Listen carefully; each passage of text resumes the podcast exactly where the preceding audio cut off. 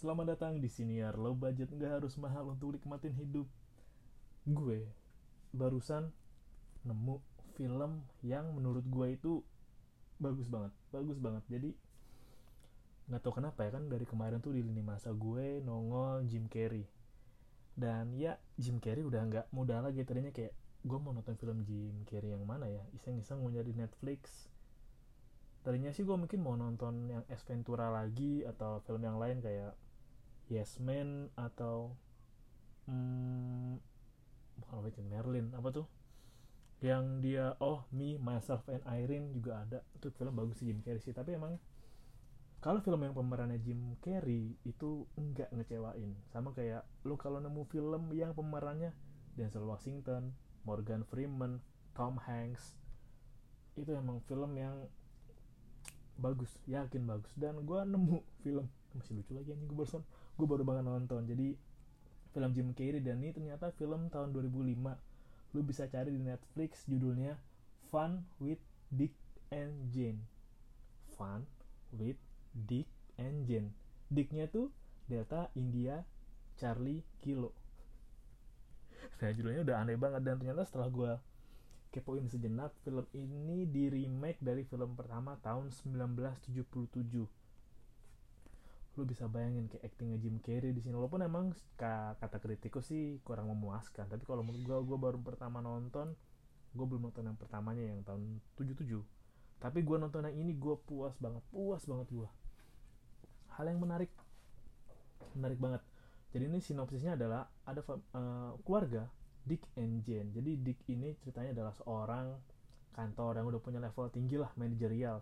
Jane juga wanita rumah wanita karir yang bekerja di travel, industri travel. Nah, jadi ceritanya si Dick ini dipanggil ke ruangan bosnya paling atas. Jadi ceritanya ini Dick kerja di perusahaan yang gede, yang lantainya banyak. Dick di lantai 20 sekian dan dia harus nemuin bosnya di lantai 50 sekian lu kebayang gak sih kayak lu mau nemuin bos lu aja mesti ke nomor lantai nomor 51 nah katanya emang kalau orang di nomor lu mau ketemu bos di lantai nomor 51 artinya adalah lu akan dipromosiin langsung beringat lo tau sendiri kan Jim Carrey gila banget actingnya gila act outnya tuh wow dia ke lantai 51 ternyata dia nggak dikasih promosi tapi dia dikasih kesempatan untuk bawain laporan keuangan perusahaan yang global dine di acara TV isi Money Life kalau nggak salah.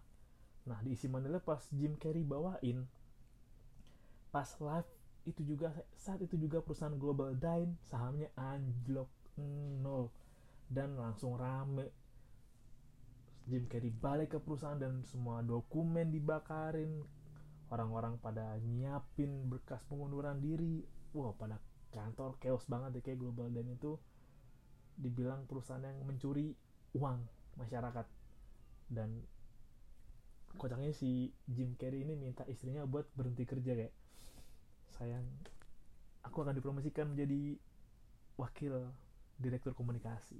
Kayak oh gitu dia seneng seneng terus malamnya dikasih tahu paginya udah paginya istrinya udah mesen dibuatin kolam jacuzzi. Anjir. Misal malam misalkan uh, minggu malam gitu kan lo di lo ngobrol gitu sama istri lo terus uh, besok aku mau dipanggil nih anda atas buat promosi ada promosi gitu kan. Terus paginya istri lo udah nyapin oh ini ya kita bikin kolam jacuzzi ya gitu. Bikin kolam renang ya.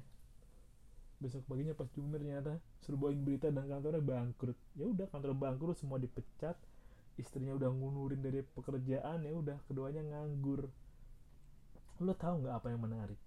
Jadi ini kan film 2005 tapi kalau di cerita film ini menceritakan tahun 2020 mungkin kayak film yang lagi uh, apa namanya meledak.com kan 2020 eh sorry 2000 awal yang meledak.com nah tapi ini film 2005 di film itu ceritain bahwa ya semakin tinggi jabatan lo maka secara otomatis lo akan naikin juga standar hidup lo standar rutinitas lo kayak konsumsi lo juga. Lo bayangin kayak baru ini kan namanya juga film ya tapi digambarin tuh baru malam diumumin kayak bahwa dia akan katanya dipromosi jabatan paginya udah pesan jacuzzi udah makan daging rib eye yang gede gitu. Wow. Itu sih kayak apa yang terjadi di sana juga terjadi di kita juga. Semakin tinggi jabatan semakin tinggi gaji semakin tinggi juga gaya hidup. Dan namanya keadaan juga bisa berubah tiba-tiba gitu aja kan kayak dalam semalam keadaan bisa berubah kayak gini kan kayak Senin kerja misalkan baru kerja awal perusahaan Senin sore pilot Selasa udah nggak kerja lagi. Itu emang keadaan bisa berubah gitu aja. Dan yang paling sulit adalah mengurangi gaya hidup. Di film ini lucu banget gambarin bagaimana lu merubah gaya hidup dari yang tadinya kelas menengah yang biasa punya apa gitu kan yang bisa kumpul keluarga terus weekend jalan-jalan sekarang berubah 720 derajat jadi lu namanya nggak ada gaji lu mesti bertahan hidup dari tabungan. Sementara tabungan pensiun lu di sini ceritain bahwa tabungan pensiun lu dijamin atas nama perusahaan dan itu emang wah bahaya banget sih. Jadi ada gaji yang ditukar pakai saham. Di di cerita filmnya nah sahamnya itu ngikuti juga nih kalau perusahaan juga saham juga anjlok juga. Sama kayak tadi kayak uang jaminan pensiunnya ditukar ke perusahaan kayak ke saham perusahaan. Jadi kayak tiap uang pensiun uang pensiun misalkan uang pensiun harusnya dibayar ke BPJS tenaga kerja lah gitulah JHT. Tapi perusahaannya bayar dari uang pensiunnya untuk perusahaan itu sendiri. Itu makanya hal yang berbahaya dan resiko banget sih kayak ternyata pas gue cari tahu tuh ada lagi lanjutan gue bedain tapi nanti akan kita masuk ke sana. Nah yang lucunya adalah namanya udah nggak kerja dua-duanya ya punya anak punya babysitter. Babysitternya lucu banget lagi. Jadi ceritain kayak oke ini suaminya namanya Dick istrinya namanya si Jane terus ada anaknya gue anak siapa namanya gue lupa. Nah terus si pembantunya si siapa? Aduh lucu lagi pembantunya orang Meksiko lagi. Lucu banget lucu banget lu bayangin gak terus ada anak kan anak dia punya neni punya pengasuh kan. Terus ketika orang tuanya bangkrut keluarganya bangkrut anak nggak santai aja kayak oh iya nggak apa-apa bu. Aku nggak digaji. Aku juga senang melakukan pekerjaan ini. Terus si Jen bilang e, terima kasih ya lo nerima nggak mesti digaji pakai uang. Lo juga nerima digaji pakai perabotan. Coba tiga si Neni dibayar pakai perabotan. Pelan-pelan barang-barang dijualin terus buat gaji neninya terus sama listrik diputus. Apa yang namanya kalau karpet yang carport itu diambil juga. Tapi memang digambarin realistis tuh bahwa ya perubahan mendadak ekonomi itu berdampak secara signifikan. Makanya kayak itulah maka diajarin bahwa lo kalau dalam keluarga itu atau dalam rumah tangga dalam siapa pun emang perlu diajarin namanya punya multiple stream of income. Jadi kayak income lo nggak cuma dari gaji tapi ada return dari saham dari obligasi reksadana lo punya aset emas lah atau lo punya aset pasif kayak lo punya kontrakan lah atau punya apartemen disewain lah atau lo misal punya jual beli yang lain lah atau lo punya sampingan lain lah jadi nggak berpatok pada satu gaji. Itu penting banget pelajaran sih. Dan bisa gue pahami bahwa 2005 itu kemudahan akses untuk dapetin pengetahuan soal passive income soal penghasilan lain pun masih enggak sebanyak sekarang atau semudah sekarang buat dapetin informasinya. Emang lucu banget kayak bisa digambarin men ketika lo tadinya nggak punya jadi punya udah berkeluarga udah punya anak lo mesti bayar neni lo punya tunggakan cicilan rumah atau yang hipotek dan ini mungkin terjadi di Amerika sih tempat kalau di Amerika tuh namanya mortgage ya mortgage. Hmm, itu bisa bener kalau gue salah. Jadi emang kalau di Amerika kayak contoh pendidikan aja lu dikasih pinjaman dari pemerintah pinjaman awal buat pendidikan lo dan tugas lo adalah ngebalikin pinjaman itu selama lo udah lulus dan itu emang ngaruh banget sih ngaruh cara perbedaan yang tadi kayak perbedaan pandangan soal uang ngaruh kayak perbedaan untuk menjalani hidup di sini dan di Asia ya dan di Amerika itu sangat jauh. Tapi kesamanya adalah ya ketika lu makin besar pendapatan lu makin besar juga gaya hidup lu. Sama kayak tadi ada dia punya tetangga kan. Tetangga punya level lebih bagus maka bisa beli mobil lebih bagus. Dan ya ini fakta juga sih mengejutkan sih. Ceritain bahwa ya lu bayangin di sini ceritain Dick itu udah bekerja jadi gue bilang kayak kepala manajer ya karena kan mau dipromosiin jadi kepala uh, wakil direktur kan. Dia udah dipromosiin jadi manajer udah, udah lama jadi manajer 15 tahun dan tiba-tiba dikat karena atasan terlibat skandal dan dia harus mulai dari awal dia nggak mau. Nggak mau begitu juga dengan istrinya yang terbiasa. Tadi ikut bergaul sana sini terus istrinya biasa klub teman-teman tetangganya ikut klub fitness dan istrinya juga harus bekerja menjadi instruktur Jowata, Jokutai gitu.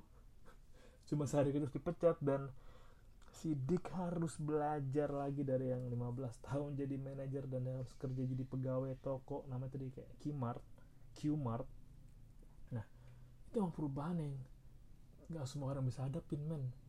Dari film ini emang bagus banget gambarin bagus banget gambarin bahwa ya persiapan finansial persiapan lo untuk bertahan dalam resesi keadaan keadaan darurat terutama itu digambarin masih cukup relate dengan keadaan sekarang. Dan terutama tadi kayak secara psikologis pun mau Asia mau Amerika juga ketika emang keadaan terpepet terpentok ya mau nggak mau mereka juga akan belajar kriminal. Jadi lo bisa nonton filmnya deh. Bagaimana seorang Dick yang orang baik bilang karyawan baik teladan sopan disiplin udah kerja lama dan berharap akan jadi anak atau aset perusahaan tapi tiba-tiba perusahaannya bangkrut mendadak pasti akan nimbulin kontroversi bahwa kayak anjing gue udah lama kerja di sini nih.